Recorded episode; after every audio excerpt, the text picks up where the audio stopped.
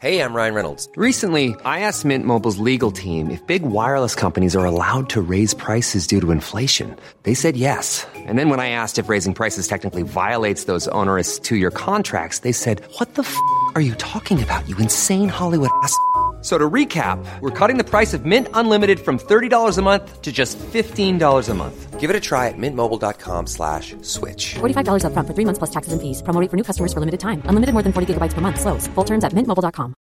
One size fits all seems like a good idea for clothes until you try them on. Same goes for healthcare. That's why United Healthcare offers flexible, budget-friendly coverage for medical, vision, dental, and more. Learn more at UH1.com.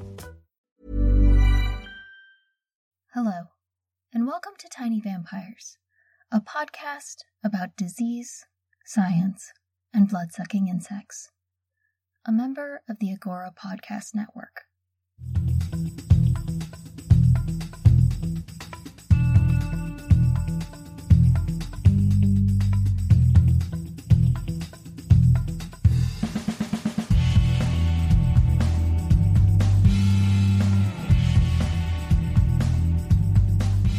Episode 26. How do tick bites cause red meat allergies? I'm Raven Forrest Friscalzo, your host. Today's topic was a collective ask from the Tiny Vampires Facebook followers, and it's a pretty wild ride. There's a mysterious meat allergy killing people in Australia, a cancer medication that can't be used on certain people based solely on where they live, and an unusual type of cat allergy in Sweden. I'm going to do something a little different with this episode and get into the paper first. It's a real detective story, so I don't want to ruin it with all the facts that come after. Of course, this is kind of like the movie Titanic. We all already know how it ends, but the story is still fun anyway. Our detective story was written by the detective herself, Dr. Sheryl van Nunen. She's a professor and the director of the Tick-Induced Allergies Research and Awareness Center in Sydney, Australia. In 2003, she started seeing patients who were having massive allergic reactions in the middle of the night. This caught her attention because night is a pretty weird time to go into anaphylaxis. Most allergic reactions happen during the day when people are eating, interacting with animals, and so on. Once the patients were stabilized and feeling better, they were interviewed. The first question was, what were you doing when you had this reaction? Some people can develop allergies to semen or latex and condoms, but the patients hadn't had sex that night. Next was the medication they were taking before bed. Nope, not that either. She asked if they were bitten or stung by any insects. They all mentioned that they had been bitten by ticks, but not that night. With some patients, it was days before the reaction, and for others, it was months before. So she asked them to bring in the food that they had been eating before going to bed. Methodically, she listed the ingredients in each food item, then used that list to conduct a skin prick test. In this skin prick test, a little bit of each ingredient was liquefied.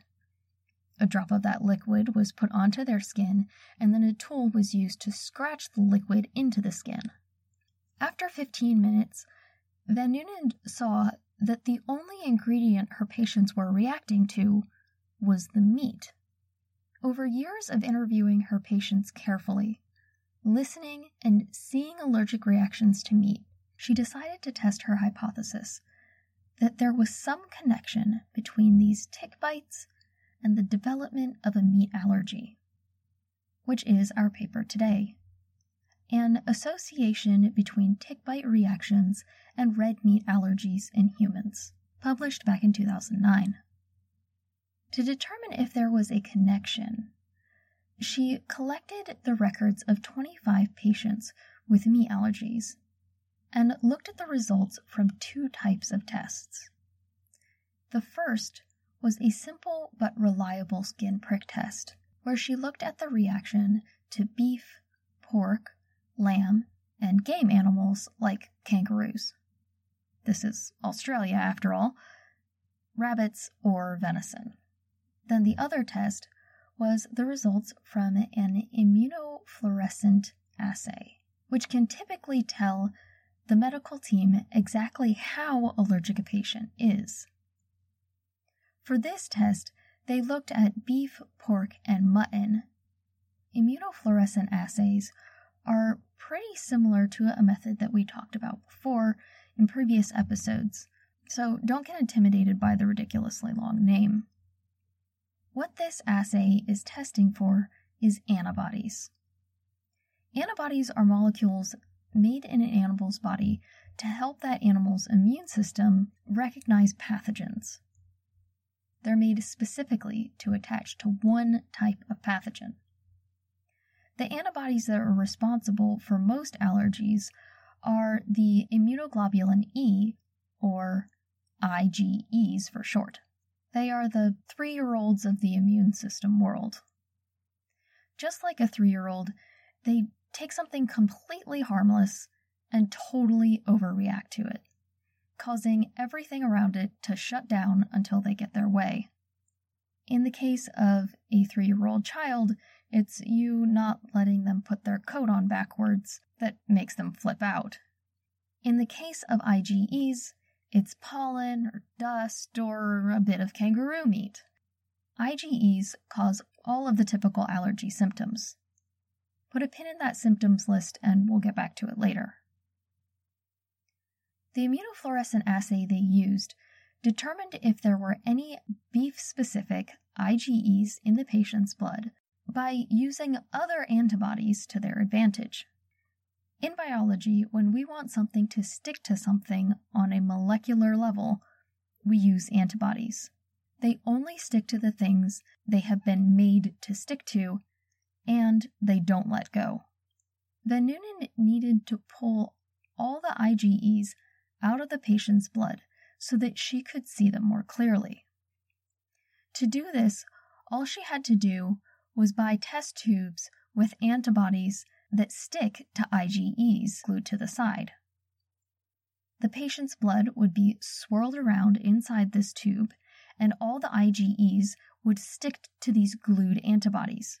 The rest of the blood would be dumped out, and she's left with just the tube, the antibodies, and the IgEs. Now, there are 3 problems. 1.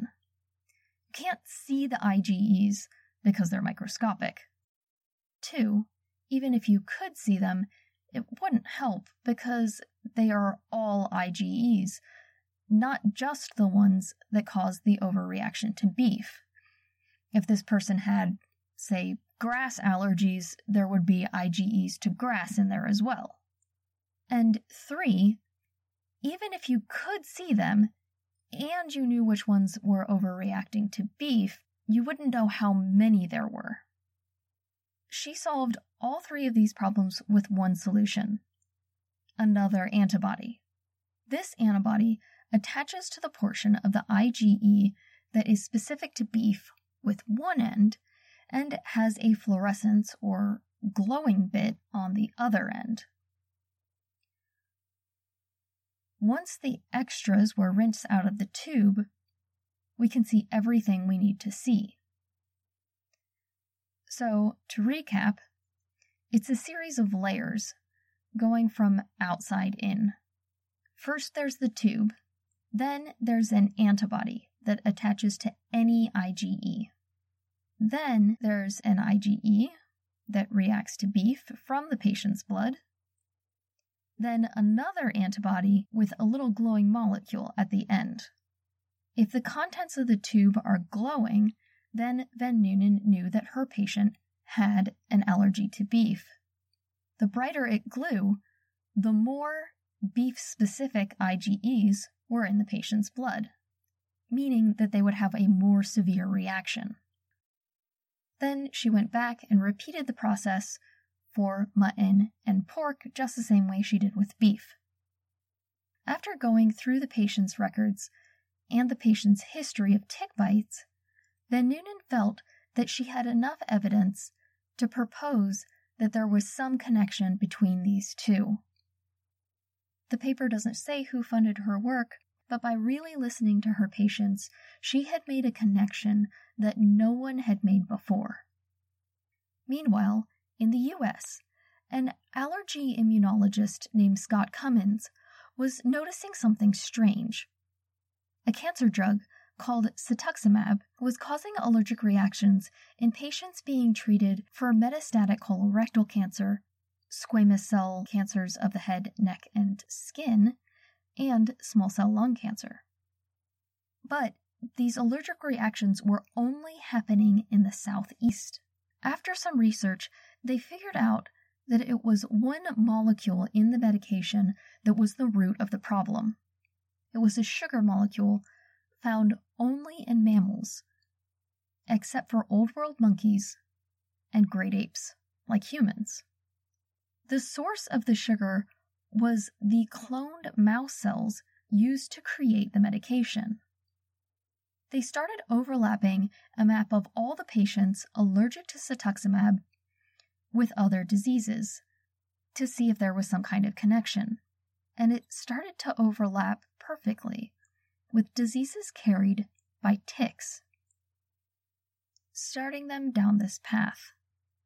That is, until another paper came out from a lab in Sweden. A researcher named Van Hage was looking into a strange form of allergy to cats when they discovered that the specific molecule from the cats the patient's IgEs were overreacting to was a sugar called alpha-gal. This was pretty strange because most of the time antibodies like IgEs react to proteins, not sugars. This got the Swedes curious, and they set out looking for a cause. What could be introducing this sugar that is from other mammals into human beings? That's when they discovered the alpha-gal molecule in the saliva of a tick. Finally, it all came together. Remember I said to put a pin in the allergy symptoms that are caused by IgEs? Well, here's how it goes. Ticks were biting other mammals, like possums, per se, taking the alpha-gal from its blood. These alpha-gal sugars were still in the tick when they bit their human host.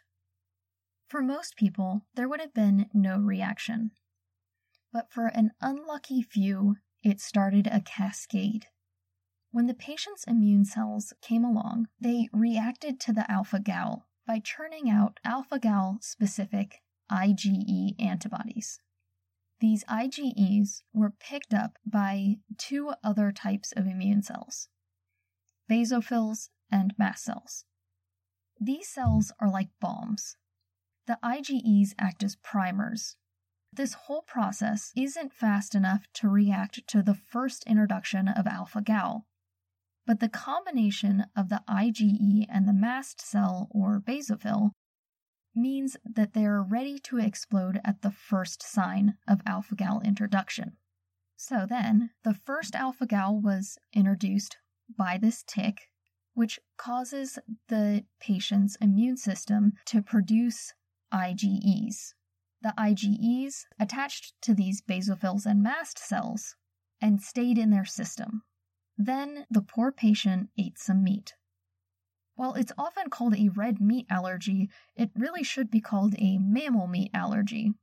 A bite of white meat pork or red meat beef would cause exactly the same reaction.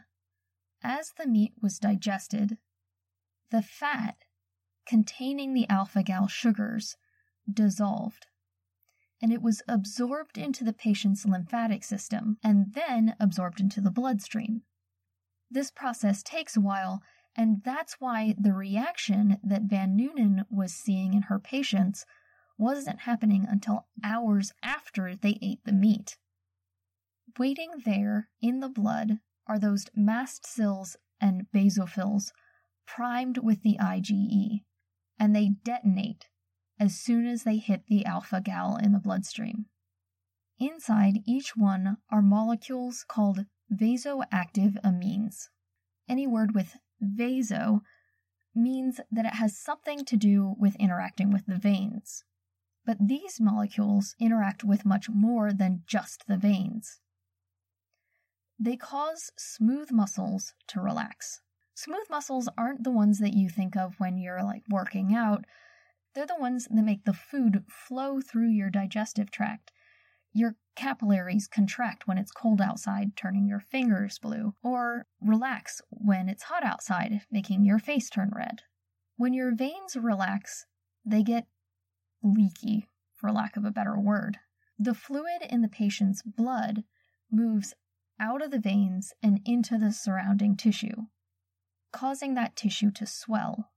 Our patient's immune system thinks this is a good thing because it's convinced that there are parasites lurking in these tissues, and the big fat immune cells that need to be able to get out of the veins and into those tissues need big fat gaps in the walls. In reality, the alpha-gal sugars aren't big bad parasites. They're completely harmless. The result of all this leaking into the surrounding tissue is massive swelling, hives, and constricted airways. The patient's other smooth muscles relax too, causing their pupils to become tiny and their bowels and bladder to release. Because of all this relaxation, the patient's blood pressure drops because the fluid inside their veins is no longer inside their veins. Less fluid means less pressure. And that makes their heart rate slow down. If nothing is done to reverse this situation, the patient goes into shock and dies. This cascade of events I just described is called anaphylaxis. If you know someone with a serious allergy, much of this will sound familiar to you. You might already know what to do if you see someone going through this. You inject them with epinephrine, most commonly known in the U.S. as the EpiPen. Epinephrine is a hormone naturally made by our bodies. It's also called adrenaline. A natural adrenaline rush is caused by some extreme stimulus, sending your body into, quote, fight or flight mode. If you're being attacked by someone, you want your body to be ready to fight that person or to run away from them.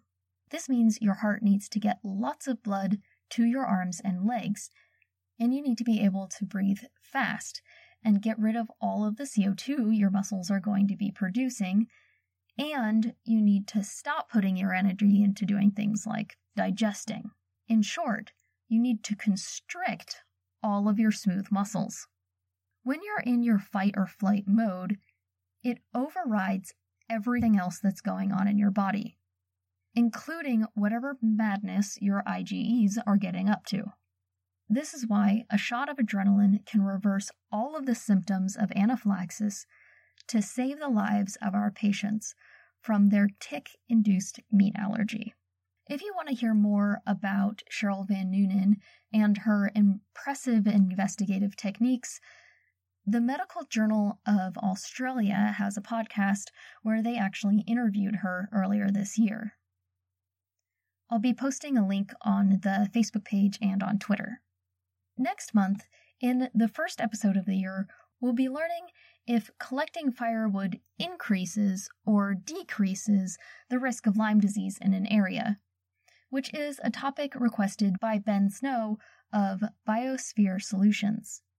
December's Agora Podcast of the Month is not a podcast, but actually an entire radio network.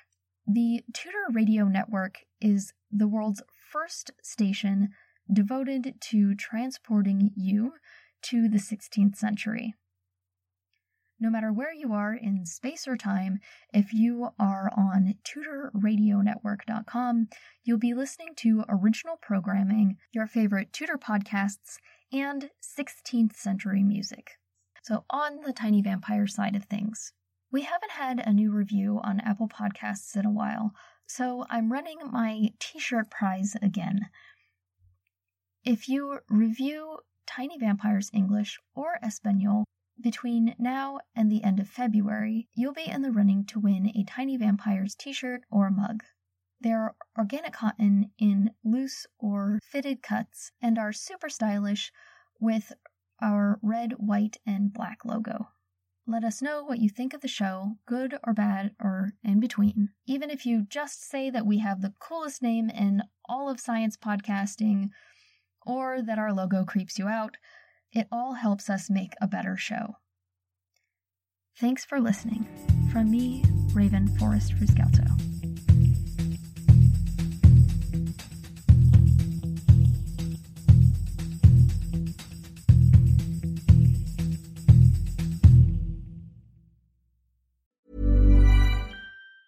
Mom deserves the best, and there's no better place to shop for Mother's Day than Whole Foods Market. They're your destination for unbeatable savings. From premium gifts to show-stopping flowers and irresistible desserts, start by saving 33% with Prime on all body care and candles. Then get a 15-stem bunch of tulips for just $9.99 each with Prime. Round out Mom's menu with festive rosé, irresistible berry chantilly cake, and more special treats. Come celebrate Mother's Day at Whole Foods Market.